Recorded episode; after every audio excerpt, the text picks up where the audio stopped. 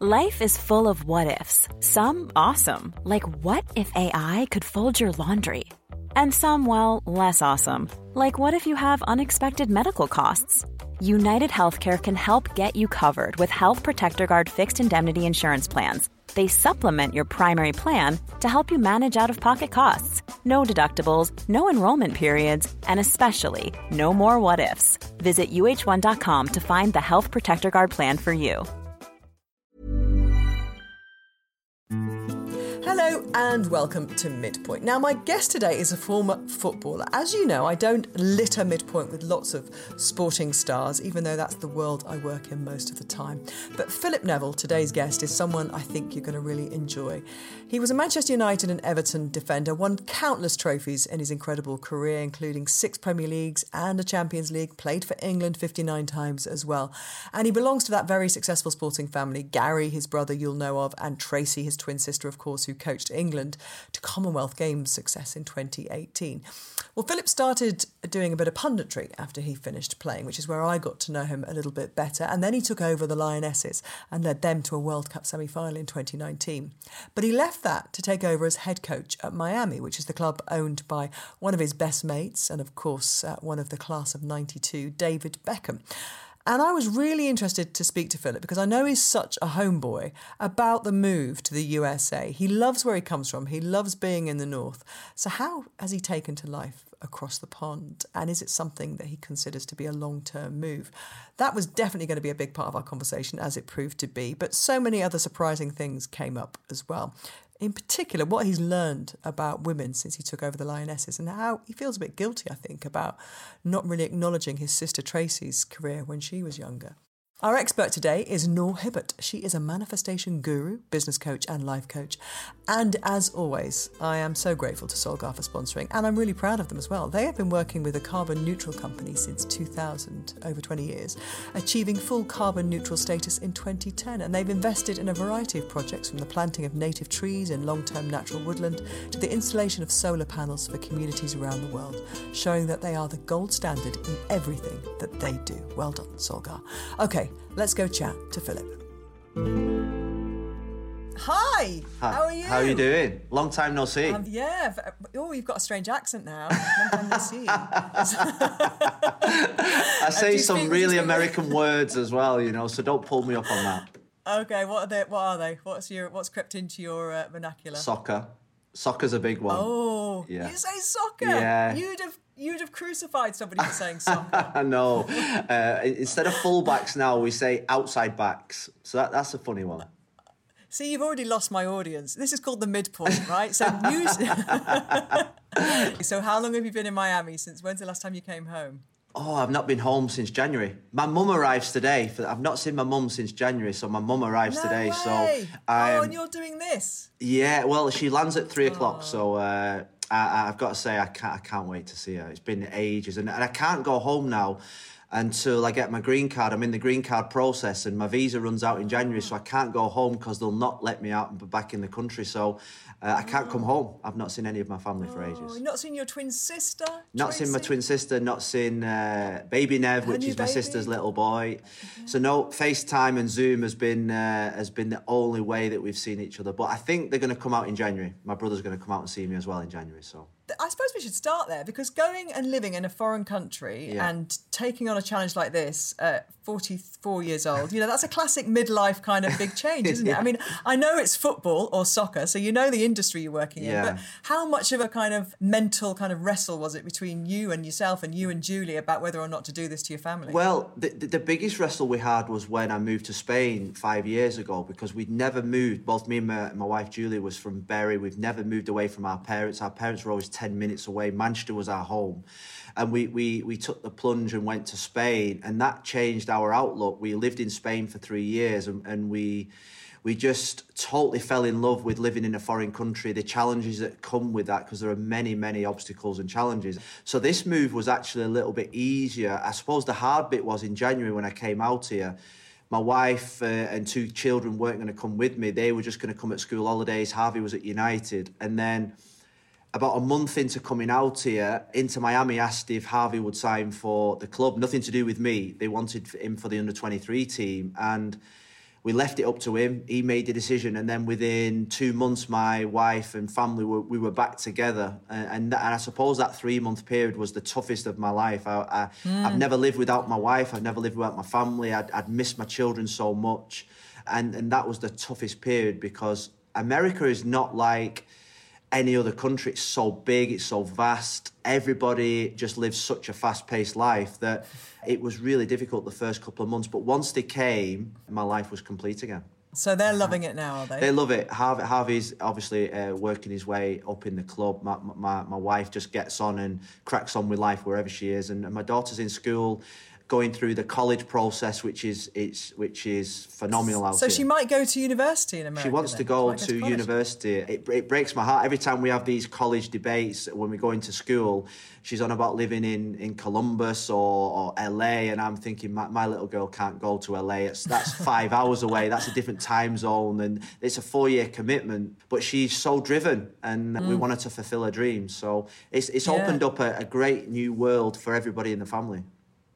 Can you see yourself if she goes to university then? I mean, depending, obviously, football's a precarious job, we know that. But can you see yourself staying in America longer beyond the job maybe one day because of her being Yeah, I mean, we are so close that I can't see myself living in England and, and, and, and my little princess living in LA. I just can't see it. I can't picture it. Uh, I think she wants me in England and her in LA, but but I, it's just I just can't see how we we would manage Yeah. without each other. Yeah. You know, so that that's a big challenge for me as a father to to let go because uh, I'm not good at that. I think that that though that letting go is one of the midlife kind of um, issues that hasn't come up loads actually on the podcast because we talk about so many different things. But I think the empty nest thing Yeah. Is something that a lot of people listening will be thinking about seeing coming down the track. You know, so whether you're living in Bury or you're living in uh, sorry Bury or you're living in uh, yeah, don't don't say it the posh way, please. if you're living in Bury or whether you're living in London, whether you're living in LA, you know, the idea of your kids moving on is, and it starts to get closer and closer. It, you kind of have to take a deep breath, don't you? Because you just know it's it's inevitable. It's, not going to, you know. I think about change, it every day, and and and I don't know what uh, Kenny's like uh, with with your children, but. My, my boy Harvey, I, I, I, we're living in Fort Lauderdale at this moment in time. I want him to go and get his own apartment. I want him to, I want, I want to, I want to, I want him to free him up. I want him to go and enjoy his life. But with my daughter, I don't want her to leave the house at any at any point. I don't want her to go to university. I want her to. Is that not sexist, Phil? no, but it's this, it's a this is the former England women's it's a manager. protection thing that I have for. I want my boy to to go and enjoy his life, but there's that protection of my little my little baby. She's my little girl. She's my biggest weakness in my whole life, and I just feel. I think about it every day. She's every your day. kryptonite. She is my weakness. She definitely is, and I, don't, I I think it's dads and the daughters have a Yeah. have a relationship that's like no other, and and I suppose my wife will be thinking the same about Harvey. She doesn't want him to move out, and uh, so every day I think about every time I drop her off at school, I think, and in another year's time she might not be here. Another year's time she'll be in LA or Columbus or wherever she wants to go, and sh- and she's that she's that sort of like she says driven, I say stubborn. That she, I'm saying. I wonder where she gets that Yeah, I know. I'm saying, you know, there's a really good university in Miami. You know, I can still take you to. And she says, I'm going to, I'm going to Milan, Paris, New York, as far away I'm from not you. letting you drop me off at university. exactly, and uh, you know, so I'm wrestling with, with it every day, and I think. I, I'm actually really excited about the empty nest bit, but I'm just not sure Julie is. we don't have the same connection that way. You know, for the last 20 years, we've, we've, our lives have been our children. I'm sure, I'm sure you're, um, you're at that stage now with your yeah, children. yeah. On the one hand, though, I see I see that some positives. You know, you see some kind of free, a little bit of freedom Yeah. that you your day doesn't revolve completely around those school times and all of that kind of thing. That you know, still even now, even though my kids' school day is so long, I still think of like three o'clock as being some kind of emergency panic time, even though they don't get home till six. But it's all those things that dictate your life that I'm quite excited about. But in terms of them, I just when you're starting to really enjoy their company, do you know Yeah. what I mean? because you go through those little tricky teenage years where they don't really think you're very cool and they don't really like you, and and it feels like you're just getting through that, and then they're going to go, you No, know. So it's um, My, I'm looking forward to the empty nest. I, you know, I, I want my wife back a little bit. You know, I mean, the school pickup times, the meal times. yeah. That's good that you still want, you know, with in all seriousness, you still want to be with Julie because a lot of people hit that period and they go, "Oh God, I've got to spend time with that person Yeah. again now," you know. So, so that's lovely. That does she feel the same? We've not had that conversation yet, but but maybe uh, yeah. I, I, hope she does. Well, I hope she does. But but yeah, but, because sure I think does. I think just before we had children, we we were like 21, 22. So there were so many things that we wanted to do. We wanted to travel. We wanted to go to places. Mm. There's so many places in America that I want to explore, that she wants to explore, that that maybe mm. our children can come with us, maybe they don't, but we can we can just maybe yeah. rewind back. They can dip in and out. Yeah, yeah, and, yeah. and they'll always be part of our lives. But ultimately, mm. the, the, me and my wife were, were inseparable, and uh, and so. But they're going to have their own lives, you know. And if she's going to go to university in America, I hate to tell you, she might meet her life partner. No. In America. She's not going to university. Then... She's never meeting anyone. no, but, but yeah, and, and that and that's where that's where I've just got to accept. And, and every dad yeah, probably goes through this. my worst nightmare is that one of my kids marries a Kiwi, you know, and they go live in the South Island of New Zealand. And I know. Like, Mine is marrying good. a Liverpool fan. That's that's my that's my biggest problem. Do not marry a Liverpool rather, fan. A Liverpool Man City rather... fan. Something, it's not happening. I can't cope with it. I can cope with you living in Dunedin. I can't cope with you going out with a Liverpool fan. So the family's good. It sounds like everybody's thriving yeah. out there and really enjoying it. And you have always been, and we talk a lot about kind of keeping ourselves fit and healthy in this podcast. And you are kind of on the younger side of midlife. You're 44, so yeah. your fitness has always been really important to you. Yeah. You're as probably as fit as you ever have been in terms of your non-playing days. Yeah. Would you say? Fitter, probably fitter in terms yeah. of oh. strength and everything. And I, I, think the four of us, the four of us now, we, we, we have a routine that is fitness and, and exercise and health is is probably 60 70% of our lives the, the way that we eat the way that we uh, we look after ourselves is a big thing. Julie's a qualified nutritionist. She she's she's into healthy living. And i think i think since isabella was born and and the troubles that we went through with julie's health in particular and, and isabella's health is that we, we became really hypersensitive to the way that we lived our lives. And then isabella's program in life is for Isabella to have a good life, she needs to live a certain way. She needs to exercise. She needs to do a strength. She needs to do a stretching. She needs to. Mm-hmm. She needs to. Just explain people that don't know um, the condition. Yeah, she has cerebral palsy, and when she was born, people said that she was never going to walk. She she now she walks. She has a fantastic, able-bodied life. Uh, she dances, doesn't she? Dances. She, she, does everything, but for that, she has to work really hard at that, and and so we made exercise part of our family routine, like watching the television or, or whatever mm. families do. So because at the start she was really she was really against any anything like that because she saw that she she was resistant because.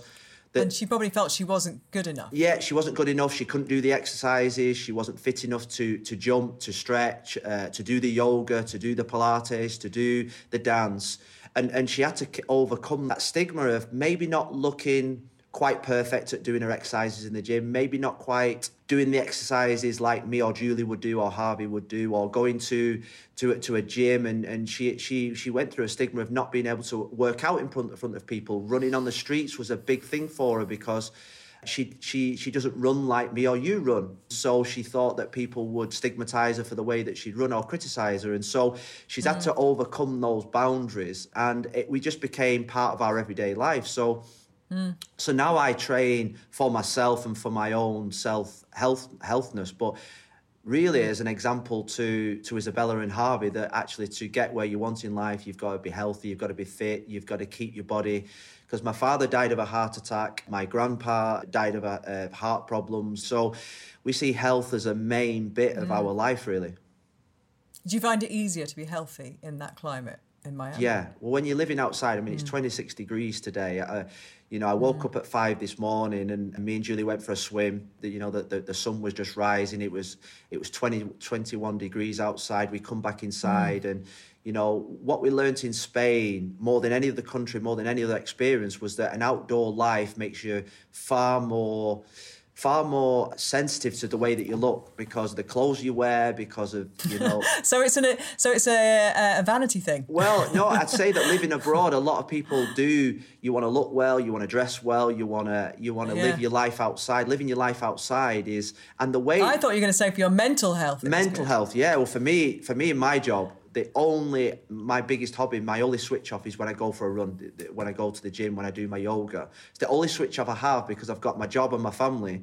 So, so the, the, the the mental side of it is the only time I switch off. I train in the morning, first thing, five six o'clock, and then after training, if I'm if I'm ever sort of like stressed or I've got something important to deliver to the team the next day, I'll I'll go for a 10, 10 mile run or a ten k run and just think about my speech, my delivery, the way I deal with people, big decisions I have to make, I, and I do all my best thinking on the treadmill or out running which is um, a great way of kind of using that time actually isn't it? And then you stop thinking about the pain that you might be going through because you're actually using your mind to kind of get you get you through it. Because um, you do put in some pretty impressive times i have to say if they are real. I mean you post them all the time on no, no, you obviously just, want just wait there. I mean, brilliant. are you questioning are you questioning my are you questioning my character now by saying are they real?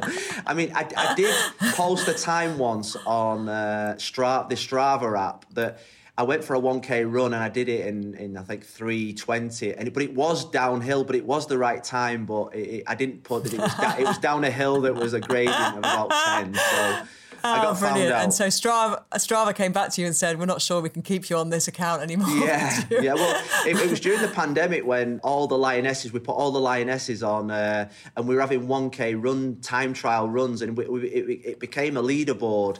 And I was at the top after the first week, and it caused so much chaos within the group because there was obviously better runners and quicker runners than me, and then and then it got found out that I was running downhill a lot of the time. and then Steph overtook me, Jill Scott overtook just... me, Lucy, Lucy Bronze then overtook me. Yeah, of course me, they did. Yeah. and uh, do you know what? I'm pleased they did because it would have been, I think, uh, wrong for you to have retained that mantle. now, you, I think you learned a lot about women doing that job. I, I spent quite a bit of time kind of working with you around yeah. that time, and you seemed to you seemed to enjoy learning more about women as well. It, it, it changed my outlook on life. I, I, I learned so much, and, and, and what, what, what I then started to realise was a lot of what my sister went through. I, I, I, was having flashbacks all the time in, in terms of the challenges and obstacles that Tracy went through that I didn't appreciate at the time. I was part of that probably brigade probably 20 years ago when Tracy was just beginning to break through at 15, 16 to the England netball team was a or just get on with it. You're going to get up at three o'clock to go down to Sussex to train just for an hour, or just get on with it. And I didn't appreciate at the time what what the obstacles were. And then in my first Lioness tour to America, Abbie McManus and Georgia Stanway stood up because it was their first camp, and, and and and instead of singing a song as an initiation, we had an initiation where they told us a little bit about their backstory, about their challenges and literally nearly broke down in tears listening to Abbie McManus and Georgia Stanway. Georgia Stanway driving from Barrow to Blackburn just for a training session. And then every sort of like camp and every connection I had with the Lionesses, I just became awestruck by their abilities to do something that they love for nothing, for not the same rewards, and, and became really angry and frustrated by the obstacles that then started to come in front of me in my job. Mm. The travel, the hotels, the, the lack mm. of support, the lack of financial support for the players, the lack of visibility that we were we had for things that we were doing for the England national team. And every day was a challenge. Every day there was an obstacle. Every day and then until you've lived in the shoes of a female, of a woman in sport, mm. you don't appreciate it. And that's what I hmm. learned. Mm.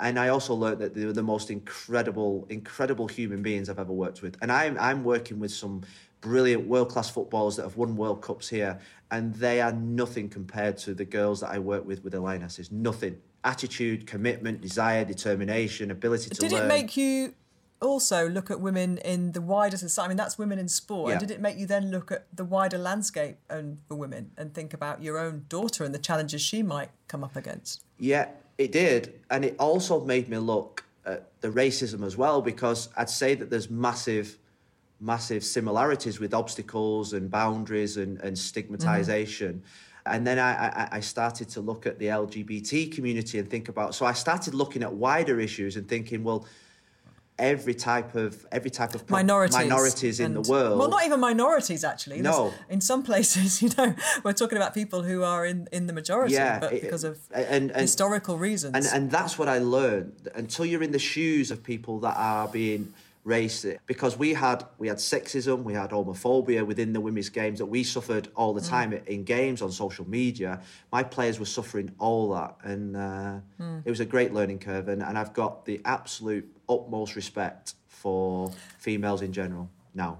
and at the right almost at the right stage of your life probably to be able to kind of open your mind to things you know Yeah. because you know you might as a younger man might not perhaps have, have kind of been ready to learn those lessons and see those things No, I was ignorant. I was totally ignorant, and and I had somebody living in my house who who's who's my sister, who's my twin sister, who I was ignorant to, you know, and and that for me is probably one of the biggest failings I've had as a brother is that I was ignorant to a lot of the things that she was going through.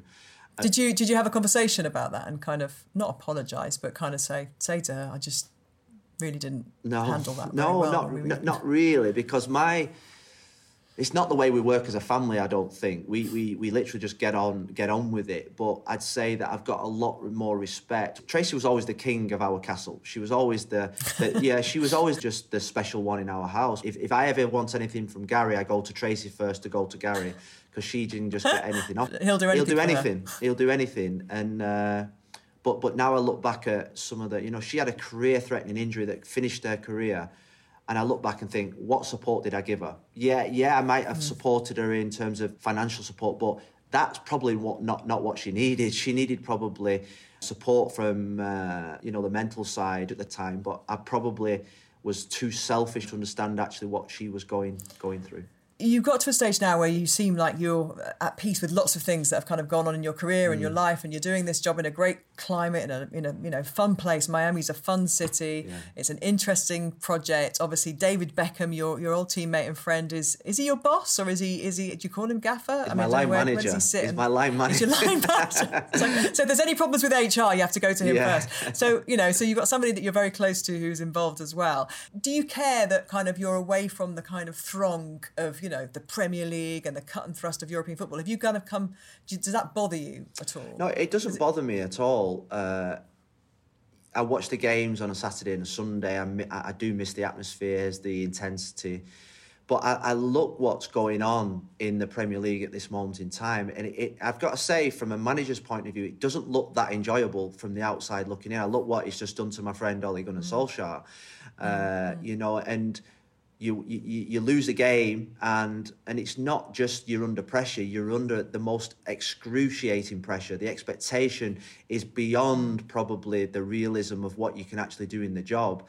There are there are narratives now around punditry around social media that that actually hmm. probably makes football managing in the Premier League almost impossible unless you are right at the very top in terms of Pep Guardiola Jurgen Klopp but apart from it, it just doesn't look enjoyable from the outside. I've got a lot of friends on the inside, and they tell me that it's not enjoyable. They tell me that it's brutal, and yeah, I, I suppose the brutality of it is is where probably eventually you want to get to.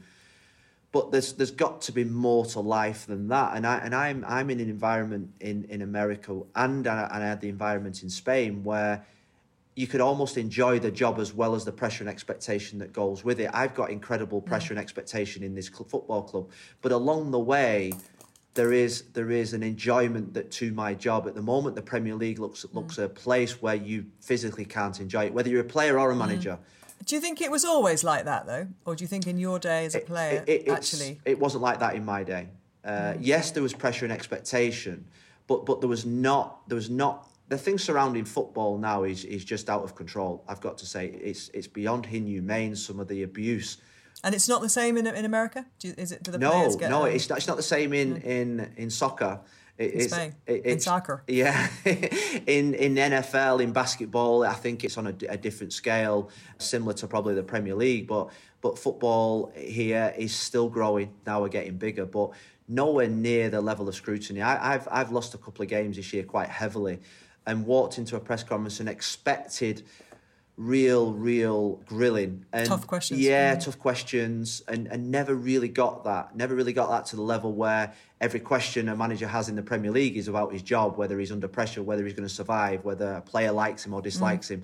It's not yet that level in in soccer in uh, in America.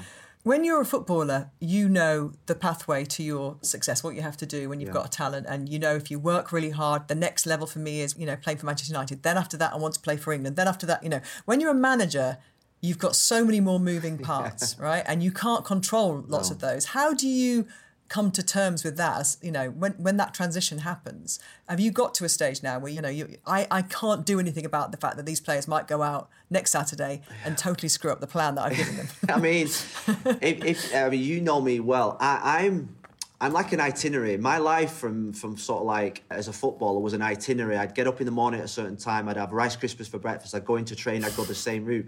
And then when you come out of football or come out of playing, you, you can wake up one day and be on the plane to Valencia. You can wake up the next day. You can be on the plane to America.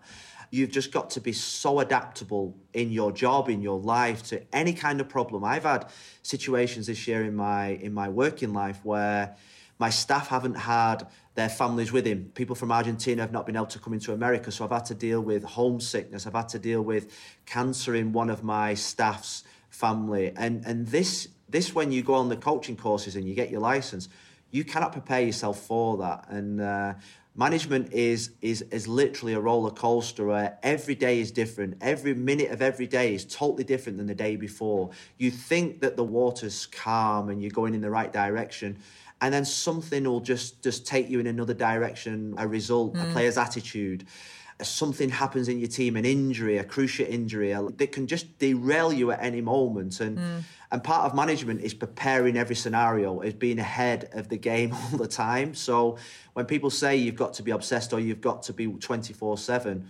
That is what management's all about. And if that makes them focus better on a Saturday, then that's what you have to do. And tactics is a small part of my job. Tactics is a small part of my job. And dealing with people's life problems is probably the biggest 99% of my job and and that's something that I really enjoy but it can throw things at you that, that can even throw yourself. Well, I'm not sure that my expert today is going to completely help you with that bit, but I think you will like her. So let's bring her on now. Noor Hibbert, who is, well, her official title, I think, is um, she's a manifest guru. She helps you manifest things okay. that you that you need in your life. So hopefully we can stop uh, recording. Has Julie put you up to this? I, am in trouble here. Noor Hibbert has joined us. Uh, good afternoon, Noor. Oh, hello. Hello. I just explained to Philip. Noor, meet Philip Neville. Noor, hi. Uh, you you are a, a manifestation guru. And, I don't know about guru. yeah. what a uh, word. well, you, I think you started out, didn't you, as a business and life coach, and now you're obviously a published author and have a very big following on social media. Explain what a manifestation expert is then for us. I have worked with people with their mindset for so long, but I always felt that there was something else out there that was bigger than just positive mindset. Mm-hmm. And I wanted to I wanted to kind of bring it to the mainstream to people that perhaps hadn't really heard about it and wanted to learn about it in the most layman terms and be able to actually apply it. So, how do you teach people to have a better or a more positive mindset? Because it's, as the mother of teenagers, you know, when I'm trying to kind of explain to them uh-huh. about how their mindset's not helping them, I clearly oh. am doing an absolutely rubbish job because they look at me like I'm speaking Spanish. So, so what? How do you get that message over? Do you know what? As as a mother to three and three quarters, oh, I completely understand that this concept of mindset is it's quite out there for children because it's not something that we get taught at school really. I think the first point that I try to make to everybody is that everything that we do in our life is a product of the thoughts that we have. So everything that we see in our physical world, all of the external that we see out here are all a result of what's going on up here. And that's something that I had to learn, you know, when I was sort of, you know, in my early 20s, when I was really struggling with my own mental health and not feeling like I had any control over it. So starting to understand that the thoughts that we have in here, that's the beginning of everything out there. So looking at your life and saying to yourself, what am I not happy with? And then reverse engineering it back to the thoughts that we actually have about that thing to start off with. And then that's usually a great place then to start to realize, oh, okay, there's a bit of a path here mm-hmm. from that negative thought to where I am right now. So let me try and flip that. So it's just awareness is the number one place that I start with all of my clients, with my children. What's happening up here? What is that thought that you're thinking? And getting them to see that there's a link between mm-hmm. Mm-hmm. that internal narrative and the physical you know, manifestation of it. Do you recognise this, Philip? I, it strikes me that you're somebody that does manifest already, whether you're aware of it or not. Uh, yeah, I, I, do. I think in football, when you, you, talk about high pressure, we always have to look at reasons why. Is there's always a why to their thought process. There's always a why to their mindset, and and the mindset of the whole club because until you until you train the mind to think a certain way, you're not going to get the results that you want on the pitch. Mm. And sport, I guess, no, is an area where you can see the outcomes very quickly. Yeah. You know, if you manage Absolutely. to change mindset, but you're and not business. just dealing. I was going to say in business, yeah, you, business you, see that because you work a lot with business people, don't Absolutely, you? Absolutely, yeah. That's you know, I work with, I have worked with you know hundreds and hundreds, if not thousands, of business owners in getting them to understand that that core foundation to successful business is what's going on up here. And mm. you can give 10 people exactly the same strategy and say, do this A, B, C, D, E, go Google the steps. But, you know, a very small percentage of them, and especially women, because that's where most, unfortunately, businesses fail in, with females it's always down to, to their mindset. When we can understand that and when we mm. can, in the same way in sport, change that, not just at this level, but on an emotional level, and they get to see that the changes are unreal. And so, yeah, I'm a big, big believer of, uh, you know, mindset when it comes to for all areas of life, really a lot of people this obviously this podcast a lot of our audience are in the midlife and they might want to make changes that habits that because habits really mm. set in don't they and you know kind of people find it very hard to change their behaviors when they've been doing something even if they know it's negative for a long long time mm. and i guess they're the people that it might be the most difficult to show them that there is a possibility of changing your behavior you know and you don't have to settle for something no, absolutely. I think this is the biggest problem is, and I say this to a lot of people that come to work with me in their 40s and their 50s, they say, oh, that's it. Like, there's no chance for me. I am who I am. I can't change it. And I'm, and I say to them, well, with that attitude to start off with, you won't change anything. But then I explain to them, well, there's a whole new area of science called neuroplasticity, which shows us that we can actually change our brains. Through repetition is how we learn as children, and through repetition, we can unlearn what we do as adults. But when we mm. say to people, well, you can change that. It comes from awareness, it comes from understanding why you are the way that you are, the conditioning that led you to be the person you are, and then looking at ways to then change that. It doesn't happen overnight. But you start to put those building blocks start to change those the words that you use around everything you do i have a chapter called your word is your wand in my first book mm. because mm. just those words are so powerful mm. you say to yourself i'm never going to change i'm never going to win i'm never going to have success you are creating your future because that's what your brain is then just confirming mm. and confirming so it's almost like these simple things but yet as humans we don't want simple it can't be that simple just to think about the word but it really is when we start to do that. But it takes discipline and it takes commitment to change what goes on up here, mm. especially after decades of being the person that you have been. Yeah, and and the, the older you get, the harder it is to change anything, isn't it? Because yeah. you, you get so comfortable yeah. with it. You get comfortable with your misery or your disappointment oh, or your you know yeah. inevitability that life's going to treat you badly. so so no, we can't keep you on much longer. But tell me uh, your your latest book that people be I'm sure sitting here now thinking I want to know more. I want to be better at manifesting. So what's the book called? It's called You only live once, and it's out. Obviously, you can get it, you know, on all the normal channels that you can buy books from.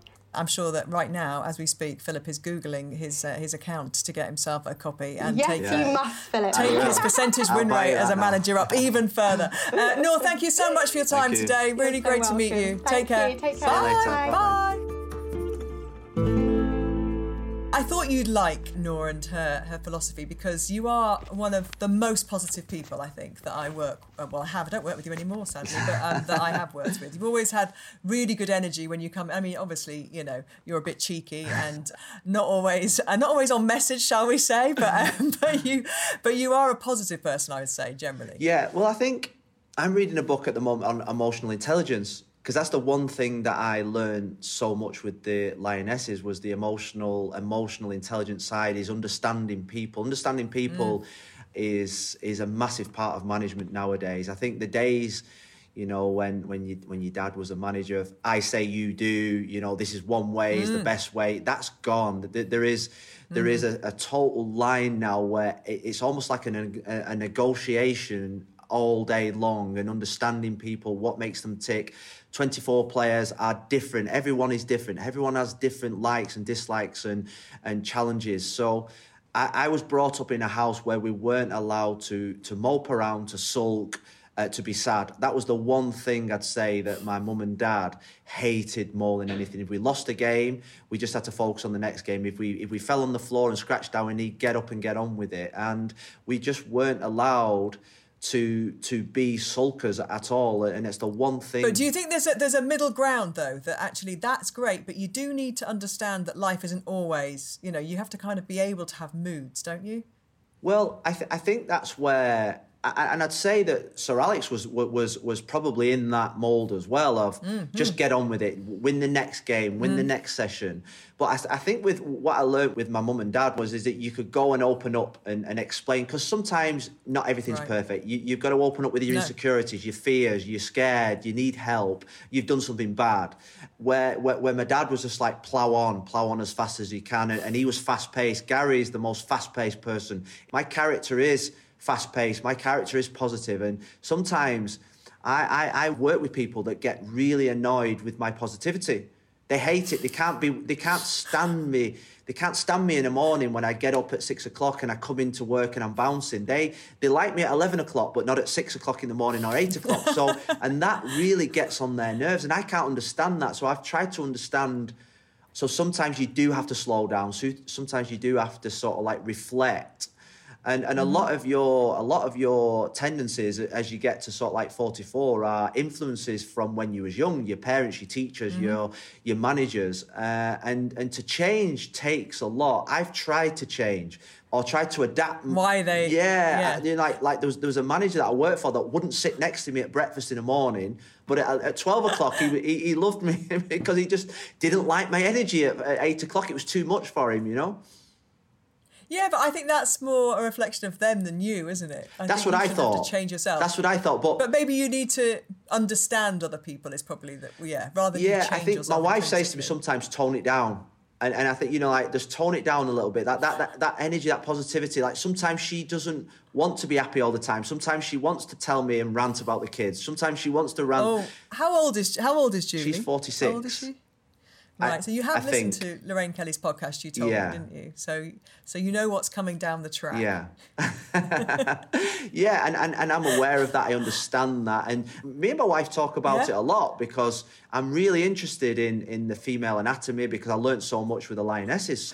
Uh, and it embarrasses my daughter sometimes when I start talking about it because ultimately that's that's the mum's thing. So I understand. My it. poor daughter, I was doing match of the day, and she got she won't mind me saying this now because she's 16, but she got her first period, and I was on a train to Manchester. So Kenny was the one oh. that had to deal with everything, and um and it was so out of the blue. Honestly, she just she just didn't seem like the cut at the time like she was about to have a period. I didn't even have anything in the house for her. It was like you know kind of, and um and so Kenny dealt with it all. So we laugh now whenever she's like I've got a cramp, and he'll go Have you had a period? No. like, How did Kenny yeah, deal with so, it at the time?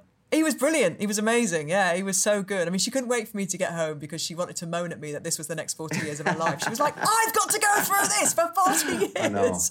Um, but um, yeah, I think it was a really great father daughter. I mean, they're very close anyway, but it just was such a good, you know, yeah. a good experience for him to actually, you know, he's he's he's very much like you and he's very in tune with kind yeah. of, you know, women's things. But um, yeah, that was not one that I, I kind of wanted to be there for that no, one. I, when we first had our, uh, with the Lionesses, we, we, we brought a specialist in uh, just after the World Cup to to help regulate, to make sure that, that you know during different phases uh, of the menstrual cycle, that the players were getting the right nutrition, the right vitamin, uh, or whatever. And the first mm. meeting was more for the taboo the getting rid of the taboo of the menstrual cycle because we obviously had male male staff as well. And the first meeting mm. was to get rid of the the fact that actually this is normal. This is this is everyday mm. life. So obviously all of that that's that's kind of the midlife kind of the perimenopause all of that stuff is is an open conversation with you and your wife? Yeah. Yeah yeah, yeah. She's gonna, she's gonna, she's gonna listen to this and go, "Are you kidding?" No, but, but the funny thing is, my daughter still tells us to shut up. You know, she says, "Dad, shut up, right. get out of the room." I don't want to hear no, about it. I, I don't, don't want you to be talking it. about this in front of me. You know.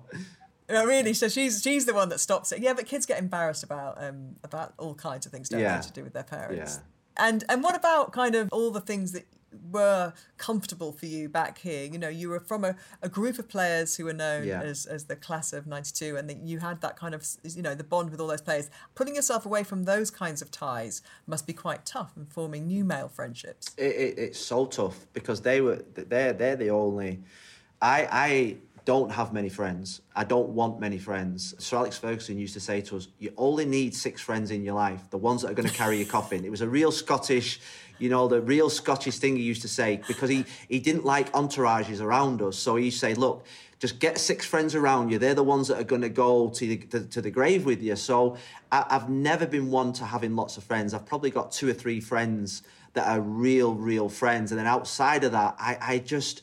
I just cast aside people. I don't. I, I don't really take that many people on. But obviously, the the, the boys, the Nicky, Scholesy, Gary, Bex, and and and Giggsy are my close friends. They're almost like my brothers, and and and I don't I don't see them at all now. We're on obviously WhatsApp groups and stuff like that, but they're getting on with their lives. We're obviously involved at Salford City, but uh, apart from that, I'd not come to Miami and made friends. It's not the type of person I am. I don't I don't come out here and say I want a load of friends. I've got probably one friend out here that I've met that I played golf with yesterday. I, Is it because you don't trust people? Yeah, I, I don't. My granddad hated people. He only he only wanted his family around him. And then my mum has a similar thing where we used to go on holiday, and it was me, my brother, and my sister. And you know, like you, you, you, your kids go off and, and mix with other kids. Like when I when I go on holiday, when I used to go on holiday with my two children, we, we used to go to Barbados, and the kids used to wander off. I used to drag them back. No, don't don't be mixing with any of those kids. We've got our own little unit here. I don't want anyone infiltrating us. You know what I mean? And that was that was my granddad to my mum to us. We just didn't like anyone. My dad hated us bringing friends back to the house a little bit because he just wanted us to be in the house. You know. So we're a little bit unsociable like that. We're a little bit unsociable. Yeah, but you're not. That's the weird thing. You're very you're very sociable in the sense of like when you're in a work environment, you know, you're chatting to people. So you're not an un, you're painting yourself as an unfriendly person. Which yeah, but not. I would never, I would never, I would never say like if you said, "Oh, come out for a meal with me and Kenny," mm, when you're crossing the line there, there, Gab. You know, like I, would have, I, you know, you, are not going to carry my coffee. Well, Kenny could because he could carry it in one probably, but but I'm like, it, it, it's probably going to take a lot for me to let you in the inner circle type thing. You know. Yeah, right. Okay, that's good to know. So I won't bother. I won't bother with the with the expensive restaurant reservation. No. Uh, we we were thinking of coming out to Miami actually for a little because mm. we were there in the January before lockdown, and uh, Kenny said, "Oh, should we go back to Miami this winter?" And um, I won't call you. Uh, we'll just. I'll get you a ticket for a game, and, and I'll give you the best restaurant. I'll buy my but, own. But you just go and enjoy it on yourself with you. You know, connect with Kenny again. You know. And so, how's Julie deal with that? Because specifically, she's got female friends. It, it, it's a constant battle. It's a constant battle between, and I've had to, I've had to adapt and be flexible because she, she was brought up in where, where they had an open house and their gates were always right. open and. Uh, oh, so two very different experiences. And and so now when the kids, she's so so, so when Isabella uh, wants to bring a friend back, Julie will say, "Oh, two or three friends," and I'm going, "Just one friend." And and like and, and we negotiate, and then, but my son is just like me my son is just like right. me. He hates anyone come to the house. He he's he's so rude at times. When people ask him out place, he'll go no. And he, he's and we're trying to encourage him to get away from my way way of thinking, but he's just been he, he's just took my sort of like gene that way where he only wants to hang around with his sister and his mum and his dad and his his brother his uncle or whatever. He you know for his 18th I said, what do you want for your 18th? He went, a party. No, don't want a party. He said, I'll just go out with Uncle Gary. So my, my brother took him out on his 18th for his first drink. That's that's all he wanted to do, just go out with his with his uncle for his first beer or his first wine. Uh, and I said, well, do you want to take your friends? No, no, I'll just go out with Uncle Gary. It's interesting. My husband is the absolute opposite, right, to you. Yeah. Like he literally, well, he invites everybody to everything all the time and my son has followed his social like he, my son cannot if there's a party going on within like a 30 minute radius you know what i mean and he's not invited or if he is invited he's got to be there yeah. so i want my son to have a bit more harvey uh, yeah, just meet. well, I just want to be halfway, really, between between Kenny and my son. You know what I mean? yeah. So he ended up going out for a drink with Gary on his 18th. Yeah, that was it. And it? that's all Gary. I mean, Gary spoils my children unbelievably. And I said, oh, you know, he said, what shall I get Harvey? So, well, what do you want to get him? He went I just want to take him out for his first drink. That's that's been my like goal because he's got two daughters, so he hasn't yeah, he hasn't yeah. got a, a, son, and uh, they went into and Manchester he, he and. Uh, at him like a kind of surrogate son. Yeah, and my, and my son tells a story. He was he was like lecturing him about drinking, about the do's and the don'ts, and the drinks to take. And he must have lined them all up on the bar, and he he got him to taste all the ones that he used to taste when he had his first drink. You know, it was quite cute. He's he's a big softy, Gary, deep down. Bit, is he? Was he a bit tipsy when he? I think we're, we're seeing a lot more of Gary's softer side actually as yeah. he gets older. I think. Well, um, I think I think uh, he got a text off Julie saying, "You dare bring my son, my little boy home drunk." you know, I can see you so, doing that, Gabby. To be fair. I'll take Harvey out for a proper drink. Um, so you do you and Gary chat a lot? I text him like, for instance, every now and again I'll text him, "How are you, Gary?" and he'll text back, I'm fine, Philip. How are you? And I'll go, I'm fine, and that'll be it. It's as it's as cold. I know I, I know he loves me, and I and, I, and he knows I love him. But it, we're just not. You know, the, the, the, there was a, there was a bit on Sky when he interviewed me on Sky, and he went, "Hello, Philip," and I went, "Hello, Gary." That is exactly how we are. We're, we're not emotional with each other at all. So I'll just text him every now and again, probably once a month. How are you, Gary? And we'll be on group WhatsApps with other other other groups, but in in terms of direct we we would never FaceTime each other. We would never sort of like say, "How's the family? How's this?" Because if I wanted to know about the girls, I'd, I'd ask I'd ask his wife or. But he's just he's just not that type, you know. I guess if anything really happened, if the hit the fan, he'd be there for you, oh, and you'd be there for him. One hundred percent. I I always say to my uh, my daughter, or or to Harvey, if you're ever out in Manchester and you're in trouble, phone Gary because he will be there and he will take a bullet for you. You know, he, he's that type, but he probably won't probably won't hug or kiss anyone in in, in you know in the family. But he, he's that type. But obviously they're not going to be out in Manchester because that would mean that Harvey was going out, and that doesn't sound He's like probably going to be out with Gary in Manchester. So uh, and, and, anyway, and, Harvey doesn't go out yeah. with anyone outside of Gary anyway. So it's a weird family, aren't we? We've got a weird family. it sounds like you've got a really lovely family and you yeah, love each other lots. We do. And, and, it's lovely that you're all together there in Miami. And uh, clearly, there's no invite for anybody. This is very clear on this podcast. If you're listening to this and you're a friend of Philip Neville's, or you think you are, you're probably not. A and B. Don't expect an invite out to I Miami. I mean, come to Miami, soon. but you just won't see me. That's what we always say. I mean, when, when when some of Julie's friends are saying, "Oh, we'll come out to Miami in February," and she sees my face, she went, "Don't worry, I'll go out with them on my own. I'll I'll go and see them on my own." I said, "Where they're staying." and they've got to be in like outside of a 10 mile radius. I'm only joking. I'm only joking. oh, it's really good to catch up with you, oh, and it's brilliant. good to hear that things are uh, obviously going very well from a family point of view. And the football obviously is, is taking time, but you're getting kind of where better. you want to be. Yeah. So it's a long term project. It's a long term project. We're still it? growing. We're, we're only two years old at this moment in time. So uh, we just need and to I'm keep sure improving. the fans love you. I love your podcast, by the way. Yeah, thanks. Thanks very much, Philip. I'm not sure whether to take that, whether you do or not. I You're do. on it anyway. So, and you've joined you've joined an illustrious list and a wide-ranging yeah. list of people. And by the way, because you're on it, we have a big party and everybody's got to come. Oh, nice. I'm joking. Don't worry. No, I won't be there. but remember, you did my first ever interview, and this could be my last. So, so anyway. I did. I didn't think you were going to bring that up. When Gary was 17, 18, how old were you at Manchester United? 18. I was 19. 18. You're about to get I never forget my first, uh, Sir Alex allowed me to do this interview with and I was 22 22 on the on the side of the pitch at Old Trafford. And I was just I just 22 23 I was. I just started it I doing a show called On the Ball yeah you was very nervous. to, got, you, you were so nervous. To ITV and I was nervous. Jesus Christ, I could barely get anything out of you. And you, and afterwards, you told me about 20 years later that because I smiled at you, you thought I fancied you. Obviously. I'd not been out of Bury, you know, at that time.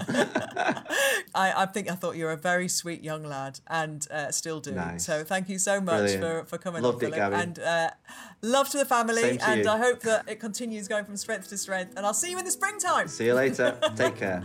Get the spare room ready. Bye. Bye bye. I hope you enjoyed listening to Philip. Um, he is one of those people I think who's predisposed to being cheery. I don't think I've ever seen him in a grump. But actually, hearing about how he loves being alone with his family and is not particularly brilliant at socialising, I wonder if subliminally or subconsciously he is really good at managing his energy and understands there's only so much he can keep on giving to other people. And his midlife migration to the USA certainly sounds like it might be for a while yet, doesn't it? I'm going to take on board Noor's tips. In fact, I already have done. I've been pulling my husband Kenny up on negative language and trying to say more positive things, even though sometimes it doesn't feel like that's the first thing that you want to come out of your mouth. So thank you to Phil and to Noor, and of course to Lauren Armstrong Carter, our producer from Rethink Audio, and Solgar for sponsoring it. Remember, Midpoint 30 is the code that gets you 30% off all their minerals and vitamins, and they have over 300 of them with such an incredible gold standard in everything they do. So go to solgar.co.uk and don't forget to use your code. And thank you for listening. I'll see you next time. Bye bye.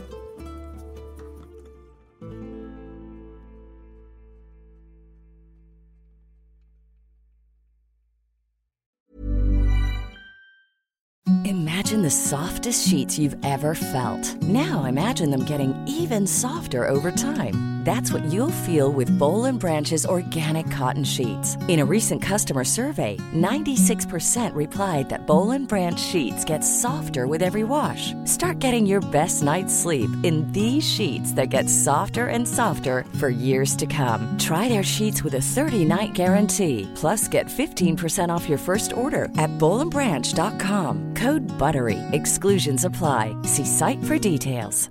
Imagine the softest sheets you've ever felt. Now imagine them getting even softer over time. That's what you'll feel with Boll and Branch's organic cotton sheets. In a recent customer survey, 96% replied that Boll and Branch sheets get softer with every wash. Start getting your best night's sleep in these sheets that get softer and softer for years to come. Try their sheets with a 30-night guarantee. Plus, get 15% off your first order at bollandbranch.com. Code BUTTERY. Exclusions apply. See site for details.